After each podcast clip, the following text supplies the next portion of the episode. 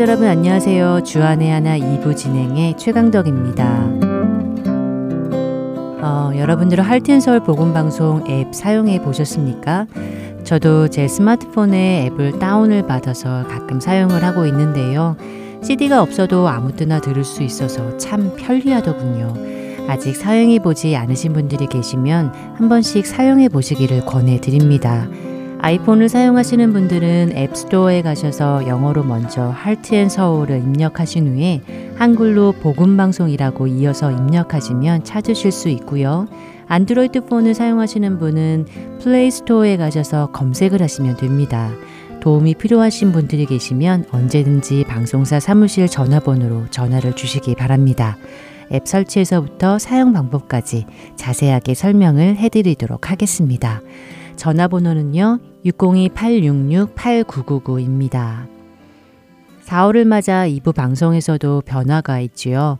복음의 핵심을 묵상하고 성경적 삶의 원칙을 묵상함으로 더 깊은 영성으로 인도하여 줄 오스왈드 챔버스의 묵상집 주님은 나의 최고봉이 준비되어 있고요.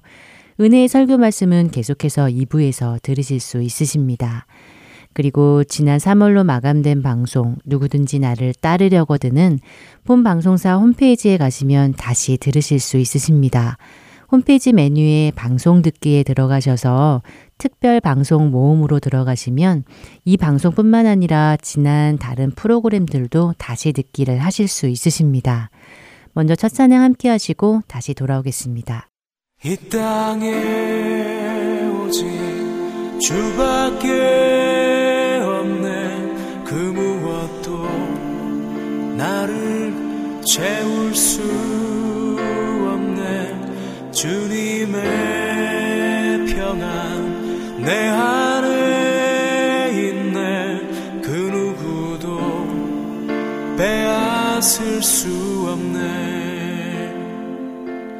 이 땅에 오직 주밖에 없네. 그 무엇도 나를 채울 수 없네. 주님의 평안 내 안에 있네. 그 누구도 빼앗을 수 없네. 세상은 변해가고 소망은 힘을 잃어도 변함없이 붙드시는 그 구원의 손길 폭풍이 몰려와도 두려움 물러가네. 우리 위에 싸우시는 그 손을 의지해. 이 세상 어디에서 평안을 찾을 수 있나? 목숨까지 내어주신 그 깊은 사랑을 우리가 바래왔고 꿈꾸어왔던 미래가 그 한없는 사랑 안에서 열리고 있네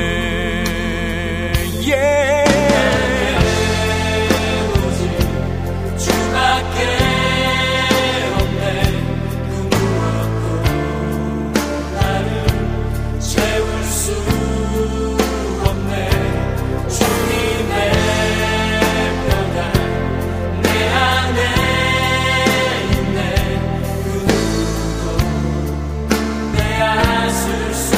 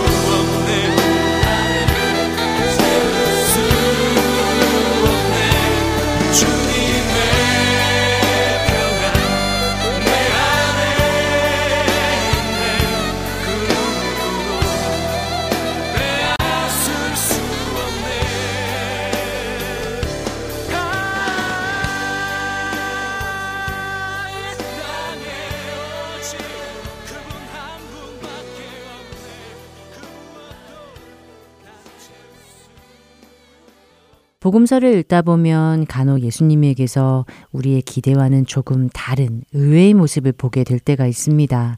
마태복음 15장에서 한 이방 여인이 예수님을 찾아왔을 때에 그녀를 대하는 예수님의 반응이 그랬었는데요.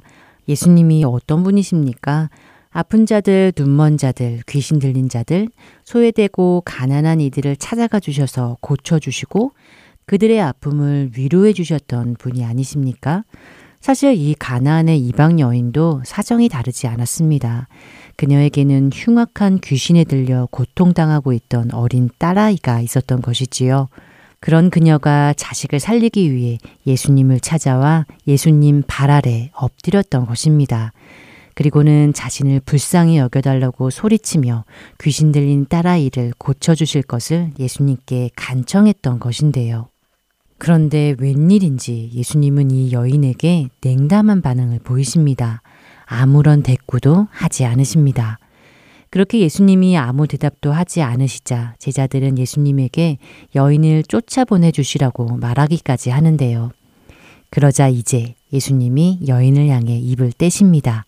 마태복음 15장 24절에 예수께서 대답하여 이르시되 나는 이스라엘 집에 잃어버린 양 외에는 다른 데로 보내심을 받지 아니하였노라 하시니 이게 무슨 말씀입니까?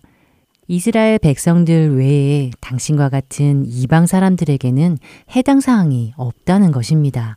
얼마나 차가운 말씀입니까? 지금 이 여인이 어떤 마음으로 예수님을 찾아왔을까요? 마가는 이 여인의 상황을 좀 더 자세히 기록을 하고 있는데요. 마가복음 7장을 보면 그녀가 예수님의 소문을 듣고 곧 와서라고 표현을 하고 있습니다. 그동안 이 어머니는 귀신에 들린 어린 딸을 살려보기 위해 고통스러운 삶을 살아왔을 것입니다. 그러다 예수님이 그동안 어떤 일을 하셨는지 소문을 들었던 것이지요. 예수님이라는 분이 병을 낫게 하시는 것 뿐만 아니라 귀신도 쫓아내더라는 소문을 듣고는 바로 단숨에 달려왔던 것입니다. 어떻게든 자식을 살려야 하기에 간절한 마음으로 마지막 희망을 찾아 달려왔을 그 여인. 그러나 이스라엘 백성 외에 자신과 같은 이방 사람들에게는 해당 사항이 없다는 말을 듣게 된 것입니다. 이 얼마나 하늘이 무너지는 소리이겠습니까? 그러나 그녀는 포기하지 않고 계속 강구합니다. 25절에 여자가 와서 예수께 절하며 이르되 주여 저를 도우소서라고요. 이 정도로 간절히 구하는데 이제는 예수님도 그녀를 불쌍히 여겨주셔서 자비를 베풀어 주실 법도 하지 않을까요? 그런데 이번에는 예수님에게서 더 심한 대답을 듣게 됩니다. 예수님은 26절에 자녀의 떡을 취하여 개들에게 던짐이 마땅하지 아니하니라 라고 말입니다. 이방인들은 해당 사항이 없다라는 말까지는 그래도 받아들일만 할지 모르겠지만 내 자녀에게 줄 떡을 개들에게 던지는 것이 옳겠느냐는 말까지 듣게 될 쯤이면 그 마음이 어떨까요? 난데없이 본인이 개 취급까지 받게 된다면 말이지요. 제가 만약 이런 말을 듣게 되었다면 너무 자존심이 상해버려서 바로 일어나 돌아서 버릴 것 같은데 말입니다. 그런데 이 여인의 반응이 정말 놀랐습니다. 그녀는 이렇게 대답합니다. 27절에 여자가 이르되 주여 올소이다마는 개들도 제 주인의 상에서 떨어지는 부스러기를 먹나이다 하니 그녀는 지금 자신이 개라는 것까지도 받아들입니다. 그리고는 주인의 상에서 떨어지는 부스러기 조각 하나만이라도 족할 뿐이라고 말합니다. 그것만 있어도 자신의 딸이 낳을 수 있겠다고 말이지요. 어떻게 이런 고백을 할 수 있을까요? 그녀의 믿음은 어떤 믿음이기에 이렇게까지 할 수 있었던 것일까요? 예수님은 그의 믿음을 보시고 이렇게 말씀하십니다. 여자야, 내 믿음이 크도다. 내 소원대로 되리라. 그리고 성경은 증거합니다. 그때부터 그의 딸이 나음을 받았다고 말입니다.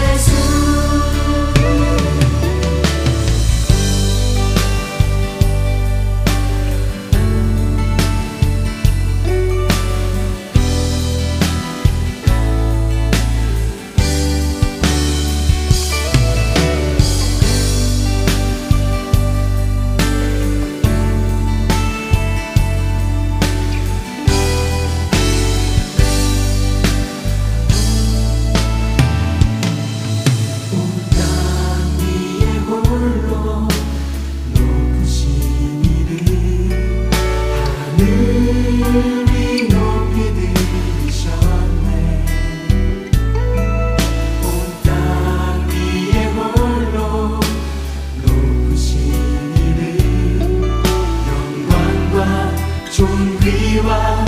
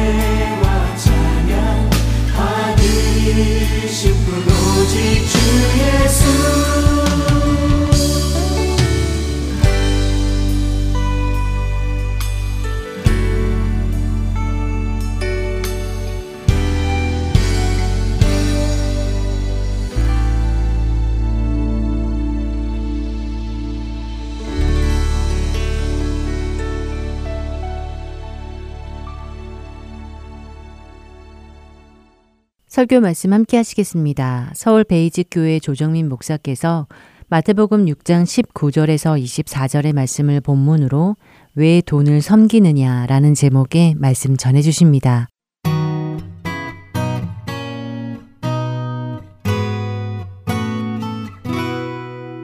마태복음 6장 19절로 24절까지 말씀입니다.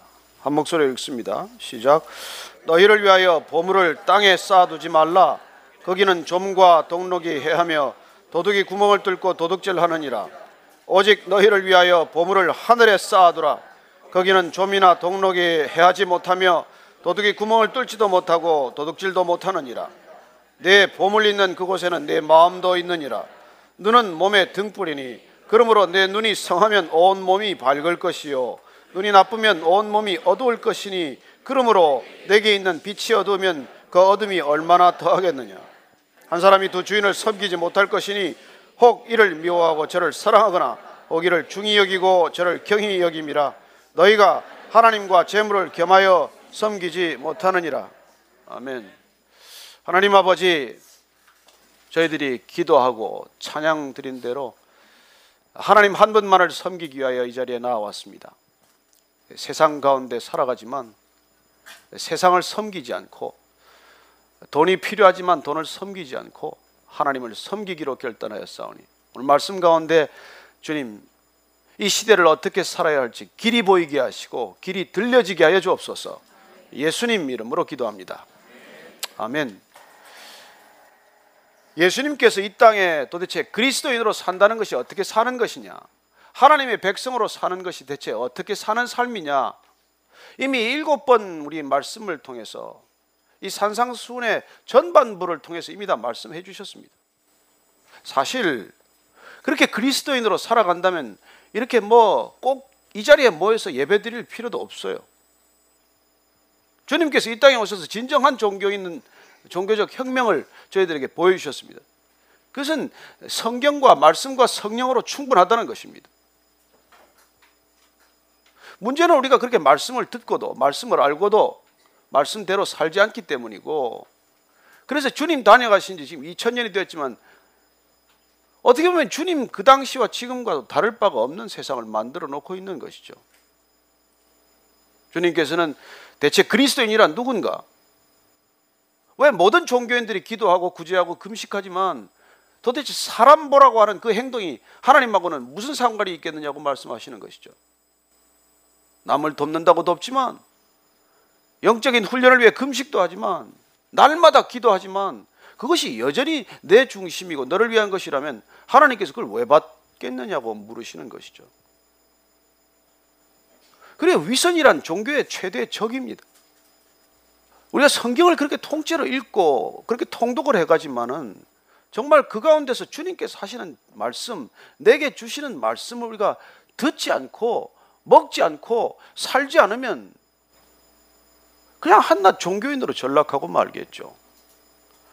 예수님께서 오늘 이렇게 전반부 산상순이라고 부르는 천국 대헌작이라고 부르는 하나님 백성의 기준점을 우리에게 알려주시고 나서 이제 후반부에 들어와서 주님께서 우리에게 이걸 알려주고 계십니다.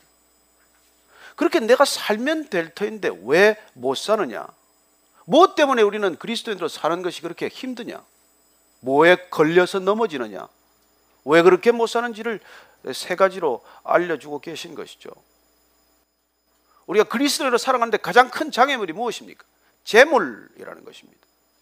내가 보물처럼 여기는 그 보물 때문에 너는 결코 신앙인의 길을 제대로 못 걷고 있지 않느냐고 묻는 것이나 마찬가지죠. 그래 우리가 오늘 재물 문제를 들여다볼 것입니다. 말씀을 통해서. 그리고 주님께서는 또 내가 하나님을 정작 믿는다고 하면서도 끝없이 염려하고 걱정하고 근심하는 태도를 문제 삼습니다. 그렇게 하나님을 믿는 게 그렇게 날마다 염려에 묶여 사는 삶이냐? 묻게 됩니다. 또 하나는 우리가 신앙생활을 바로 못 가는 이유 중에 가장 큰 이유가 그렇게 남을 비판하고 남을 비난하는 태도의 문제가 있다는 것입니다. 오늘은 재물에 관해서 집중할 거예요. 오늘 우리가 읽은 말씀은 도대체 재물이 무엇이며 무엇 때문에 이 재물에 묶여서 내가 바른 신앙생활을 하지 못하는지를 우리에게 정확히 일러주고 계시며 더더군다나 그 재물을 따라갈 경우에 우리가 맞게 되는 인생의 그 과정들을 명확하게 밝혀주고 계십니다. 먼저 오늘 19절 말씀 한번 더 읽을까요? 시작. 너희를 위하여 보물을 땅에 쌓아두지 말라. 거기는 좀과 동록이 해하며 도둑이 구멍을 뚫고 도둑질하느니라.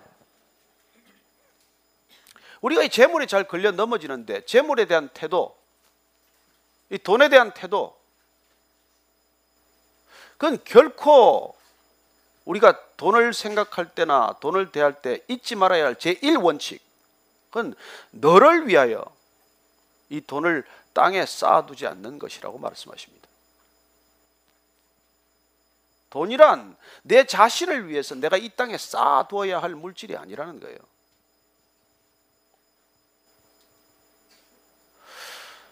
왜 돈을 땅에 쌓아두지 말라? 너 자신을 위해서 쌓지 말라고 말씀하십니까? 돈이 우리의 안전을 보장하지 않기 때문이죠. 우리는 돈이 있으면 내가 무슨 안전을 보장받을 수 있다고 믿습니다. 그래서 자식이 없어도 돈이 낫다고 말하고 심지어 친구나 무슨 배우자가 없어도 돈이 낫다고 말하는 세상을 살고 있습니다. 어떻게든 돈을 쌓는 것에 주력하는 세상을 살고 있습니다. 이렇게 거대한 세상의 흐름을 주님께서는 전혀 거슬러 가라고 말씀하시는 것은 마찬가지죠. 내 보물을 땅에 쌓아두지 말라는 것입니다. 그게 결코 내 안전을 담보하지 못하는 이유를 이렇게 설명하십니다. 그렇게 쌓아놔 봐야 그게 좀이 슬고 녹이 슬고 못 쓰게 된다는 거예요. 더더군다나 그 재물이 도둑을 부른다고 말합니다. 그거 없으면 괜찮을 텐데 그 재물 때문에 도둑이 들어온다고 말해요. 예수님께서 말씀하셨던 2000년 전이나 지금이나 돈의 본성, 재물의 본성은 동일하다는 것입니다. 그것이 결국은 부패시킨다는 뜻이에요. 누구를? 돈을 쌓는 사람을 부패시키는 것이죠.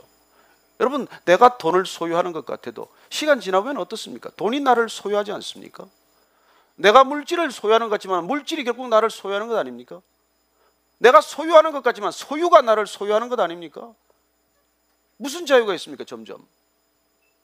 일껏 자유하기 위해서 어떻게 보면 물질적인 어려움으로부터 자유하겠다고 돈을 추구하지만은 결국 돈을 점점점 추구하다가 돈에 묶여서 결국은 돈으로부터 더 자유롭지 못한 삶으로 치닫는 사람을 얼마나 많이 봅니까? 그래요. 어떻게 보면 우리가 이렇게 살아가기 어려운 시대를 살아갑니다.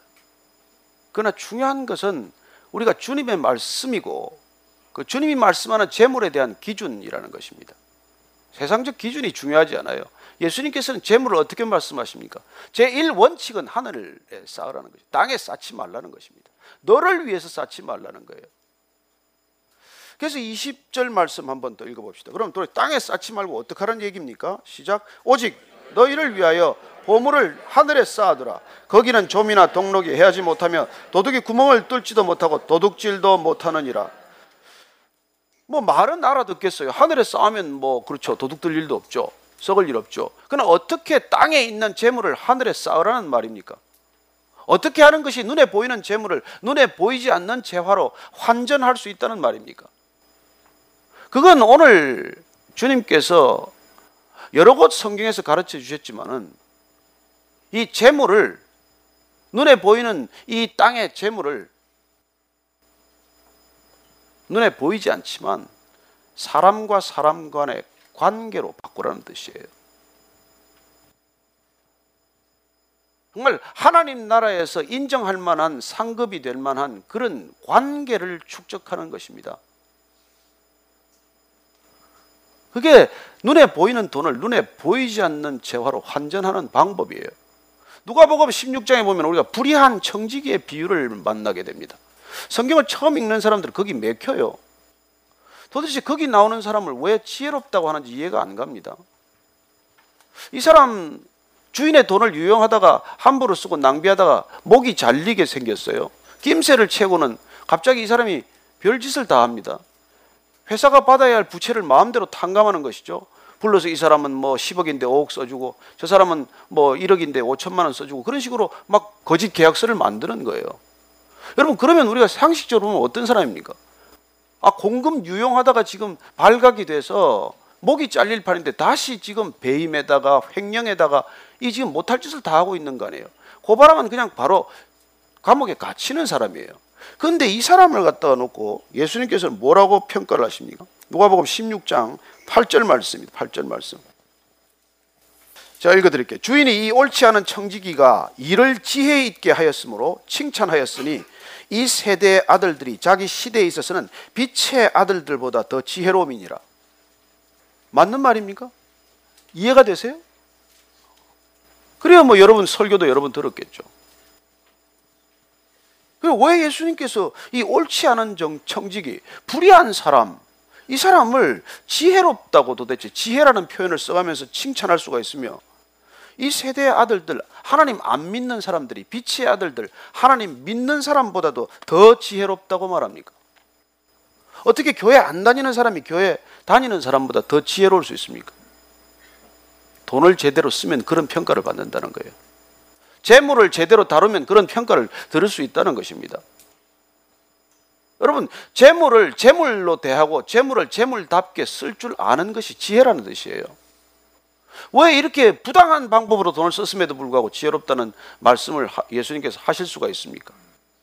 그는 적어도 자기 돈도 아니지만은 이 돈이란 재물이란 무엇을 위한 것인지의 그 본질을 정확히 알고 있기 때문에 그런 평가를 받은 것이죠.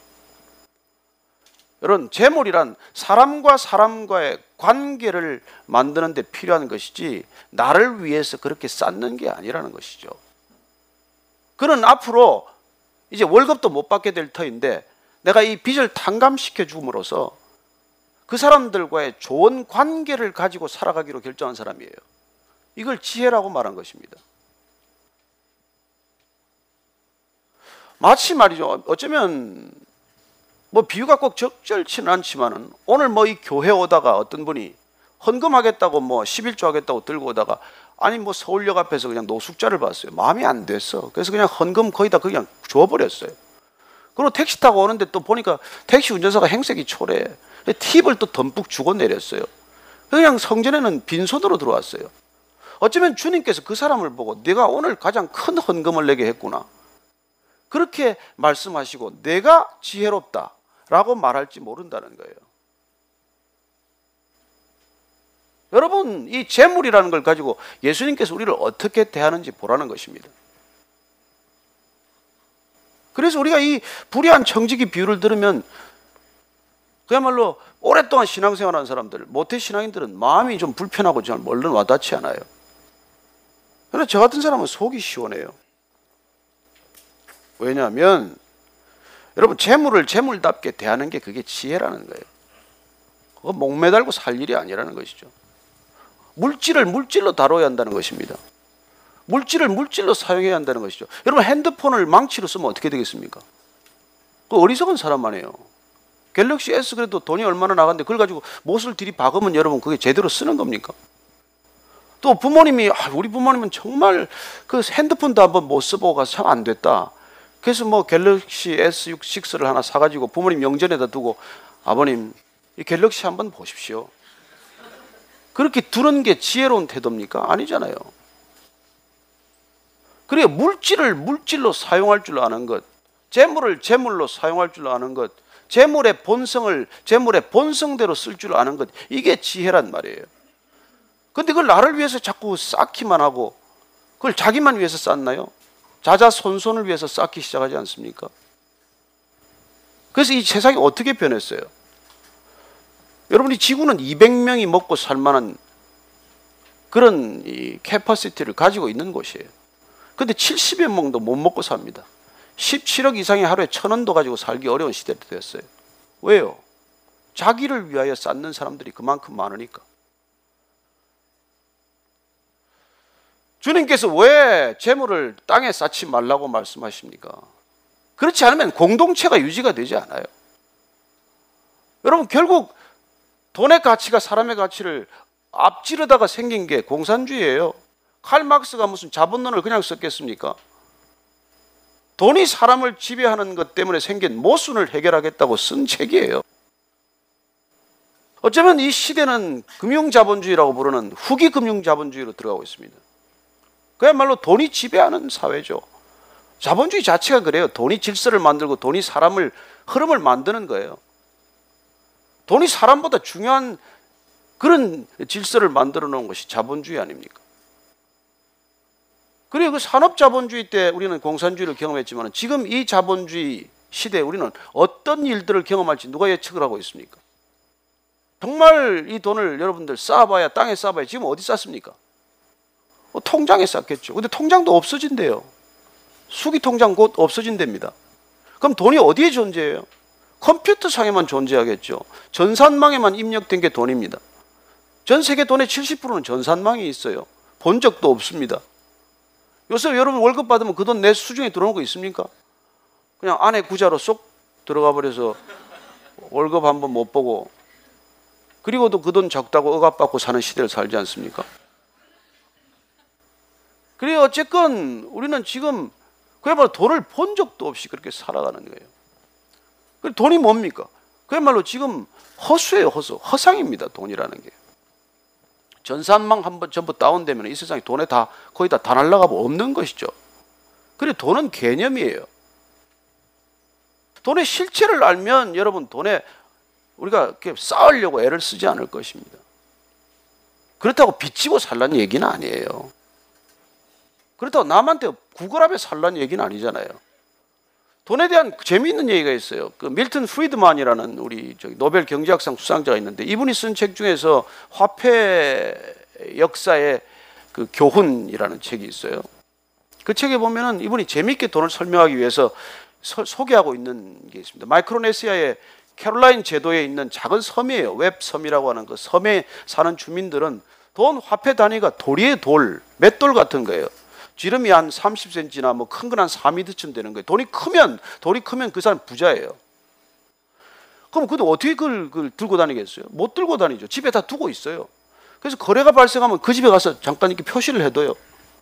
뭐 내 거라고 이렇게 여기 조그맣게 표시를 해놓고 또 결산이 되고 나면 그 가서 지워주고 이러고 그냥 사는 거예요. 그래도 경제가 잘 돌아가요.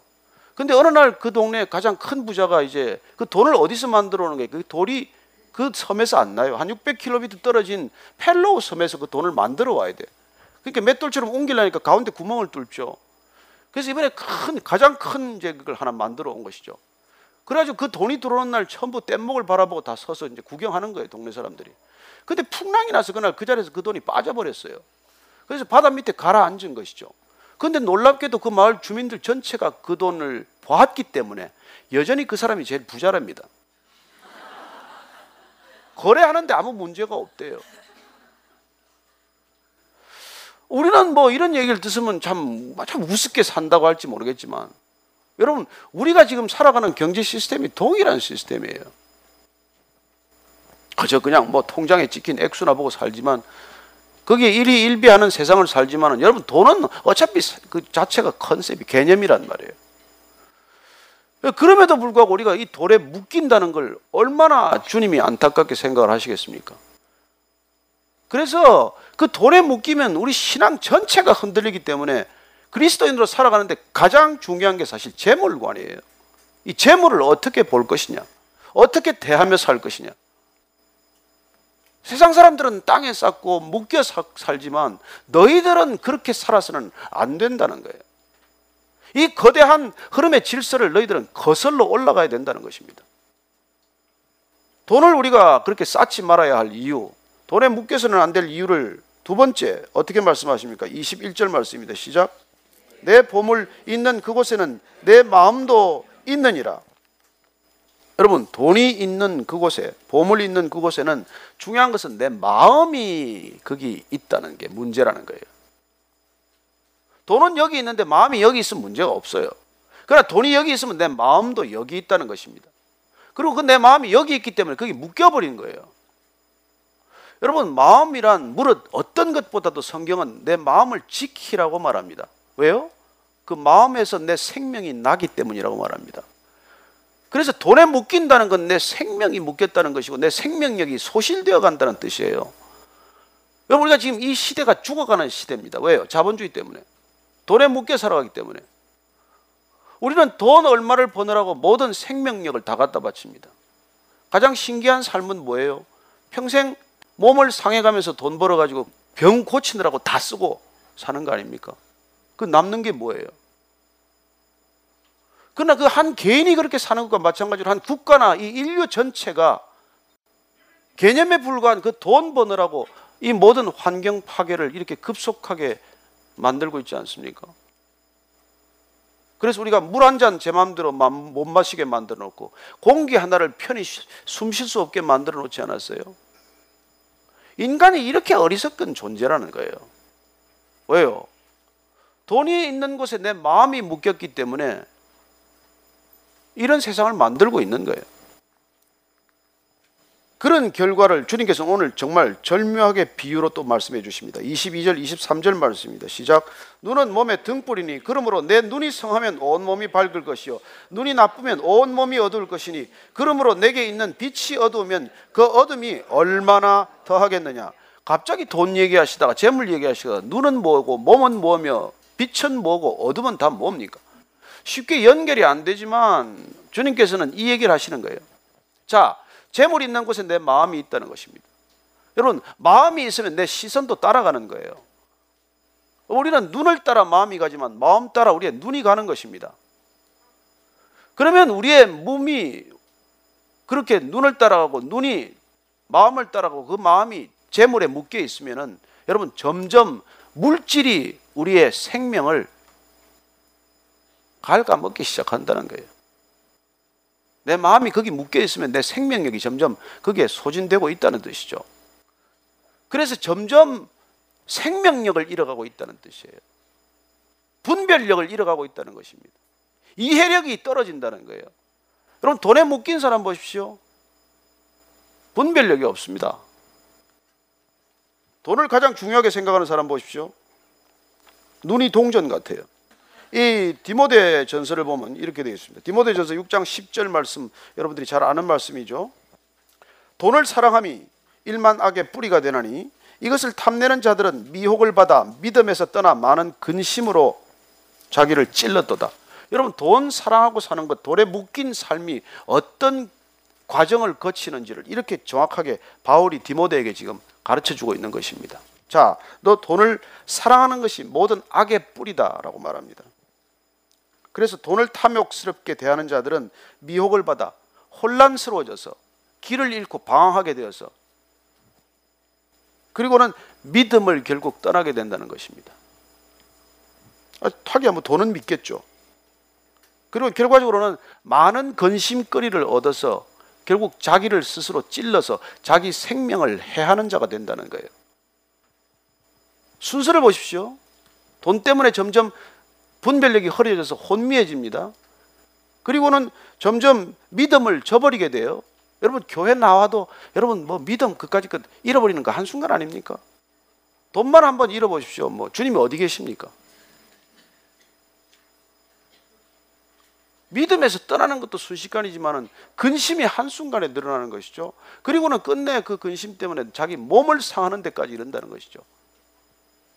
이런 일들이 날마다 일어나고 있다는 것입니다.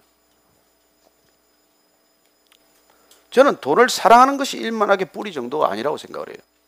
여러분, 돈을 생각하는 것만 해도 일만하게 뿌립니다.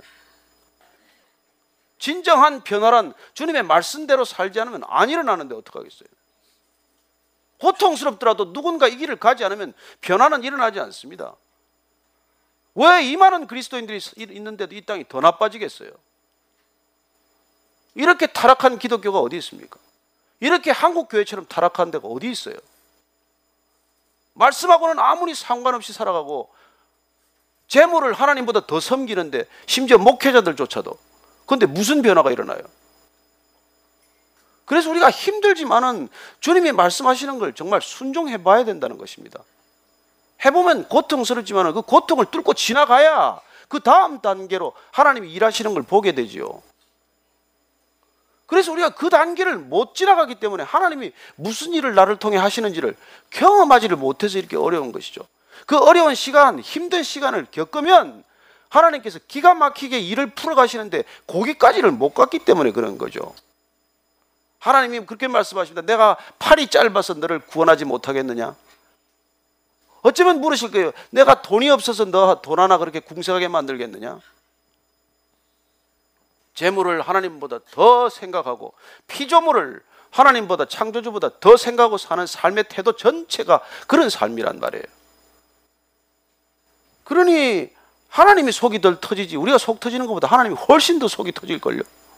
그렇게 사는 것에 대해서. 그래서 마치 밤길 등불 들고 가다가 등불이 그냥 가물가물 꺼져서 가다가 돌불에 치어 넘어지거나 코가 깨지거나 그렇게 되고 만다는 거예요. 돈 쫓아가다 보면. 그럼 돈이 뭔데 돈을 쫓아갑니까? 돈에 속아서 돈을 쫓아가는 거예요. 돈이 뭔지를 정확히 알면 돈을 쫓아갈 일이 없죠. 그래요. 돈을 주신 분만 바라보면 되는 것이 돈을 왜 바라봅니까?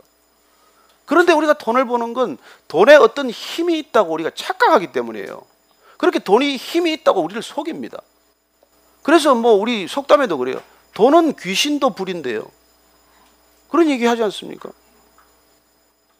돈이 말하면 진실이 침묵해요. 그런 시대입니다.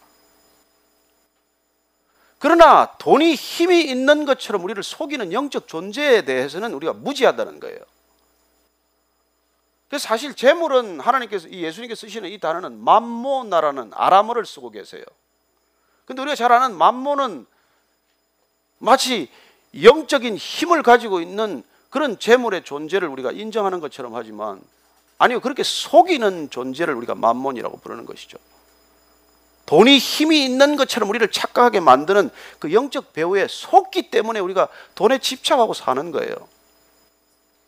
여러분, 돈을 섬기지 말라는 것은 돈을 기준으로 삼지 말라는 것이고 돈을 내 선택의 잣대로 삼지 말라는 뜻이에요. 그러면 여러분 젊은이가 직장을 선택할 때 뭘 선택의 기준으로 삼아야 돼요? 돈 얼마 더 준다고 우리 가서 됩니까? 내가 어떤 꿈을 가지고 내 재능을 어떻게 꽃피우며 살아야 할지를 생각하는 사람이 돈 몇 푼 때문에 왔다 갔다 해서 되겠어요? 지금 돈이 좀 안 생기더라도 꿈을 향해서 질주해야 될 나이에 돈을 쫓아가면 이 시대, 이 사회, 우리 민족의 미래가 어디 있습니까? 또 한참 결혼해야 될 사람이 젊은이들이 이 사람이 무슨 가치관을 가지고 살아가고 있나? 어떤 걸 추구하고 있나? 이거는 안 따져보고 부모 돈이 얼마인가? 저 사람 월급이 얼마인가? 차는 뭘 타고 다니나? 이런 걸 선택의 기준으로 삼는데 그 가정에 무슨 미래가 있겠어요? 불을 보듯 뻔하죠. 어떻게 될 것인지. 조금만 수틀리면 나중에 갈라서겠죠. 여러분, 이렇게 착각하고 살면서 그렇게 뭐 세상을 탓할 게 뭐가 있어요? 본인이 속았다는 것입니다. 여러분 돈은 이렇게 우리를 속여요. 이 거대한 자본주의 시스템을 보면 이거 정말 순 사기극이에요, 사기극. 제가 이 경제학자들 앞에서 정말 미안한 얘기지만. 그래서 우리가 정말 정신 차리고 깨어있지 않으면 우리는 돈에 속게 돼 있어요. 돈 없으면 못 산다. 자식은 배신해도 돈은 배신 안 한다. 이런 소리 몇 개 듣고 나면 그냥 연금 한번 챙겨봐야 되고 노후 대책 따져봐야 되고 그러지 않습니까? 자, 돈을 우리가 절대 섬겨서는 안 되는 이유를 24절 말씀 읽습니다. 시작.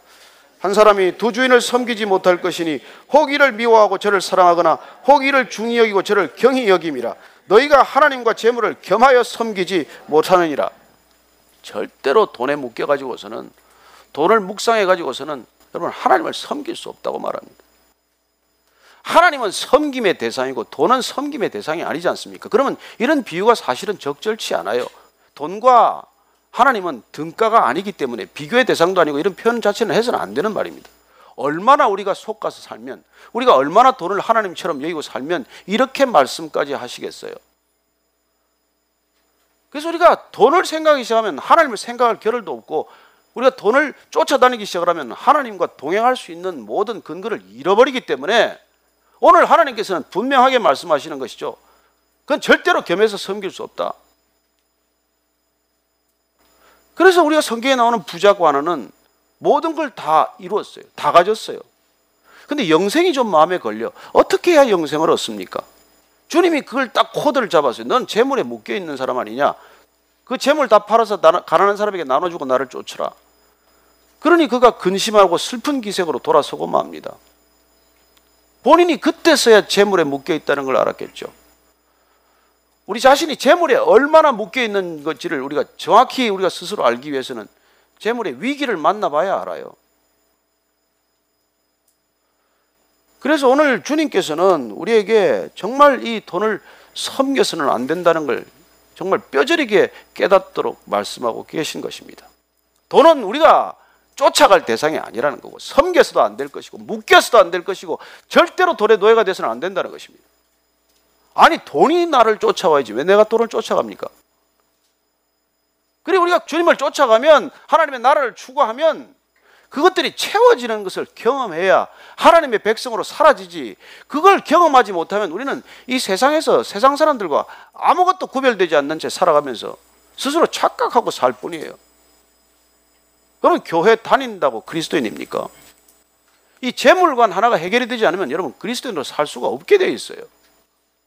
날마다 돈을 묵상하는데 어떻게 그리스도인이 될 수가 있습니까? 시편 1편은 그렇게 말합니다.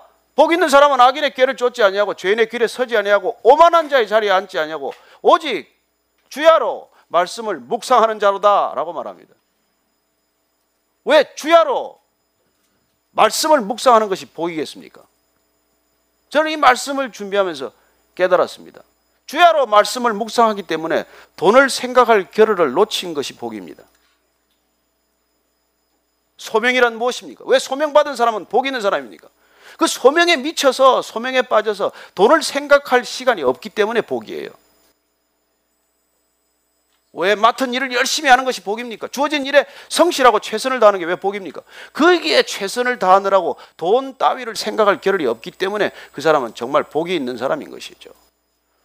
저는 이 시대 그리스도인들이 정말 하나님을 묵상하고 말씀을 묵상하고 그리고 하나님의 소명을 받았기 때문에 그 일에 일생을 그냥 던지다가 돈 걱정은 좀 안 하고 살게 되기를 축원합니다. 그게 진정한 그리스도인의 복이에요. 돈 때문에 우리가 시달릴 수밖에 없는 세상, 돈이라면 무슨 짓이든지 하는 이 세상 가운데 그리스도인으로 산다는 게 뭐예요? 어떻게 사는 것이 진정한 그리스도인입니까? 돈으로부터 풀려나는 거예요. 그래서 우리가 진정한 신앙이란 무엇입니까? 물질로부터 풀려나는 거예요. 더 이상 물질을 섬기지 않게 되고 물질에 묶이지 않게 되고 물질에 끌려다니지 않는 그런 생애를 결단하는 것입니다. 내가 비록 좀 못 살더라도 내가 비록 좀 손해 보더라도 내가 선택하는 모든 결정의 선택지, 선택의 기준은 더 이상 돈이 아니다. 물질이 아니다. 이게 그리스도인의 삶의 시작이라는 것입니다. 그래서 지금까지 아무리 주님께서 일곱 번 말씀을 해 주셨지만은 이 재물관에 우리가 묶여버리면 이게 우리가 분명하지 않으면 우리는 한 걸음도 더 못 나가요. 우리 삶의 본질적인 변화는 불가능합니다. 그래서 우리가 정말 이 어려운 시대를 살면서 돈이면 모든 것이 다 되는 것처럼 살아가는 이 세상 한가운데서 그 중심에서 아니요. 돈이 모든 것을 결정하는 것이 아니라 하나님이 모든 것을 결정합니다. 이렇게 선포하고 살려면 여러분 이게 보통 일이겠습니까? 내 힘으로 못해요. 내 힘으로 불가능해요. 그야말로 성령님이 오셔서 우리를 붙들어 끌고 가지 않으면 우리는 내 힘으로는 이 중력에서 못 벗어납니다. 왜 성령 세례를 받으라고 하시겠습니까? 왜 십자가를 통과라고 하시겠어요? 여러분, 그래서 우리는 이, 이 자본주의 시대를 이기는 걸 역발상, 초발상으로 사는 게 성경적이에요.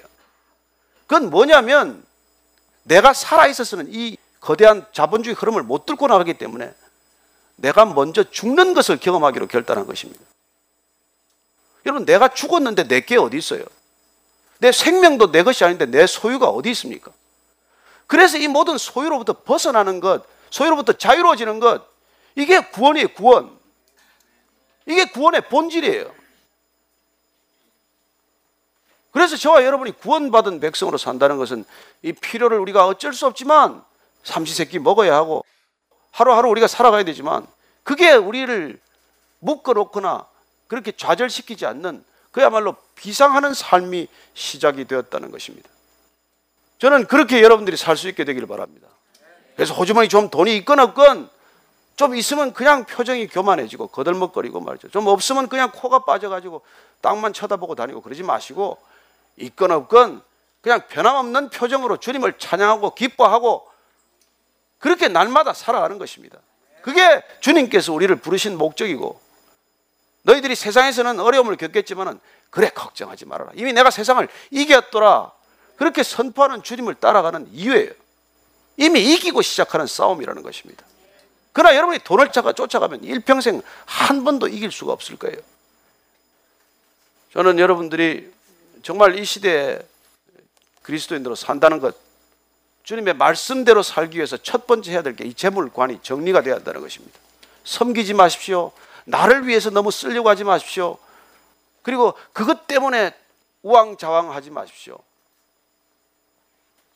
그럴 때 주님께서 여러분들에게 삶의 필요를 채우는 걸 경험하셔야 합니다. 절대 굶어 죽게 하지 않습니다. 굶어 죽는다면 굶어 죽어야 될 이유가 있다고 죽으십시오. 안 죽게 하실 거니까 걱정 마시되 그러나 그래도 가야 한다면 그 길이 가장 영광스럽기 때문에 주님께서 인도하신 줄로 믿으시고 따라가시는 저와 여러분 되기를 축원합니다.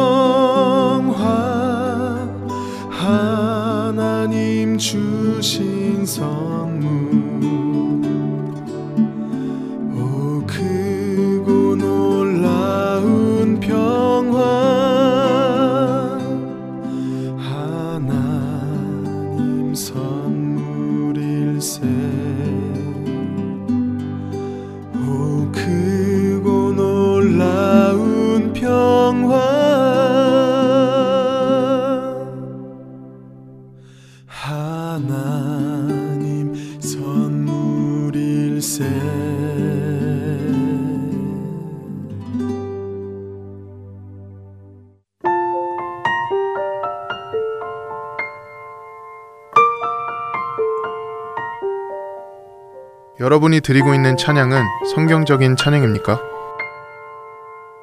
하나님께서 받으시기에 합당한 찬양을 드리고 계시는지요? 찬양은 단순한 크리스천 음악이 아닙니다.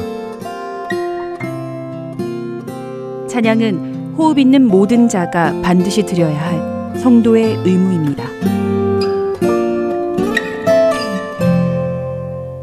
하나님께 드리기에 합당한 성경적인 찬양을 생각해보고 함께 불러보는 성경적 찬양 시즌2 실전편 주안의 하나 5부에서 만나보실 수 있습니다.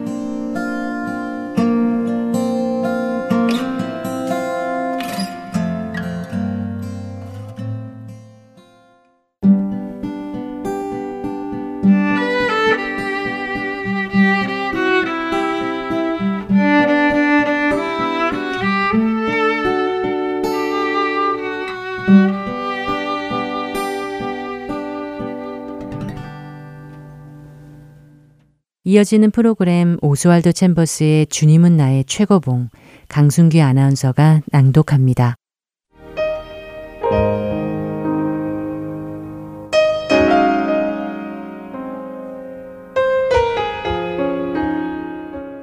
나는 너희에게 이르노니 악한 자를 대적하지 말라. 누구든지 내 오른편 뺨을 치거든 왼편도 돌려대며 마태복음 5장 39절의 말씀입니다.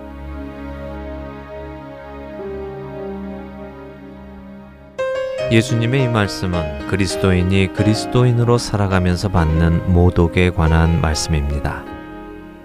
세상적인 관점에서 볼 때 사람이 누군가에게 뺨을 맞은 후 다시 그 상대방의 뺨을 치지 않는다면 그 사람은 겁쟁이입니다. 그러나 영적인 차원에서 어떤 사람이 뺨을 맞고 같이 뺨을 치지 않는다면 이는 그 사람 안에 하나님의 아들이 계심을 드러내는 것입니다.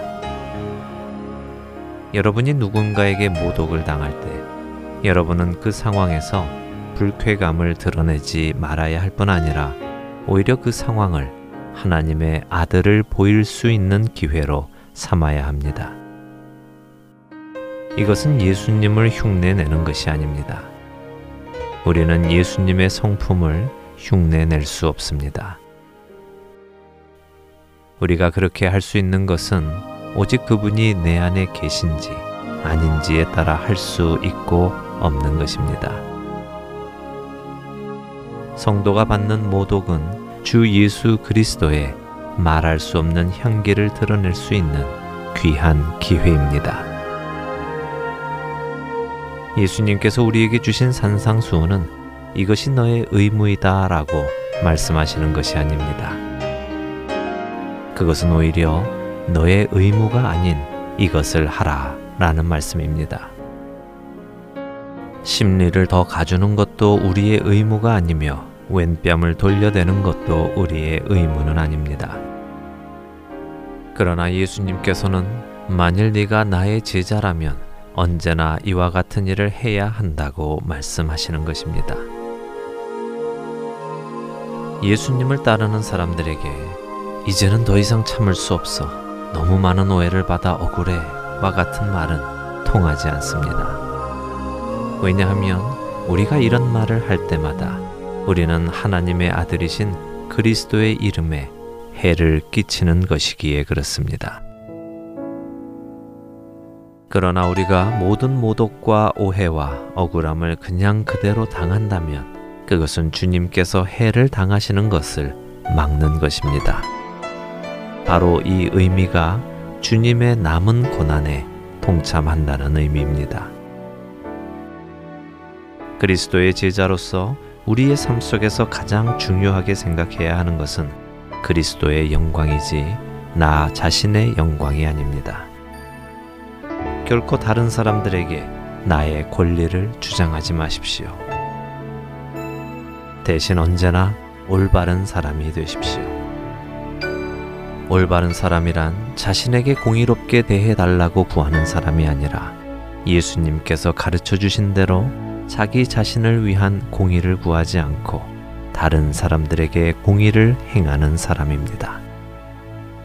여러분의 삶에서 그리스도를 보일 수 있는 기회를 놓치지 마시기 바랍니다.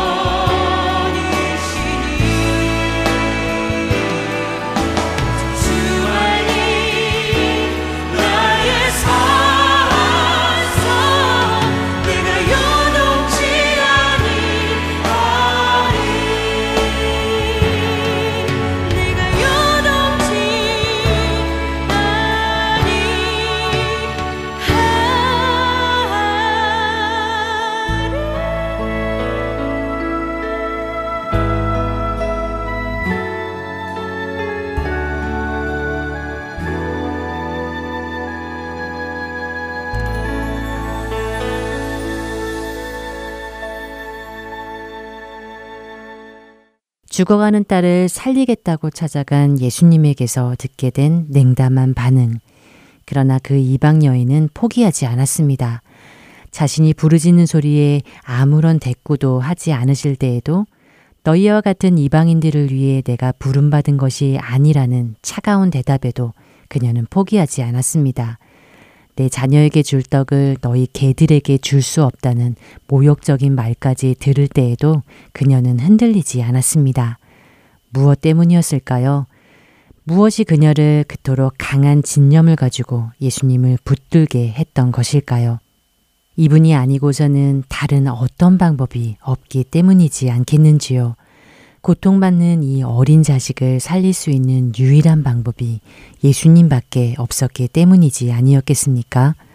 만약 다른 방법이 있었다면 그럴 필요가 없었겠지요. 아마도 처음에 예수님이 자신을 쳐다보시지도 않으셨을 때 벌써 포기하고 돌아섰을 것입니다. 그러나 그녀는 그럴 수 없었습니다. 이 이방 여인의 믿음을 보면서 저를 돌아보게 됩니다. 아직 믿지 않는 가족, 친구들, 주위 사람들을 위해서 어떤 마음으로 하나님께 간구를 하고 있나, 과연 이 여인과 같은 절실한 마음으로 구하고 있나 하는 생각을 해보게 됩니다. 수십 년을 눈물로 기도하는데도 도무지 변하지 않는 배우자, 하나님을 떠나 방황하며 다시 돌아오지 않는 자녀, 아무리 전도를 해도 열매가 보이지 않는 사람들, 그럴 때면 우리는 때로 지치기도 합니다.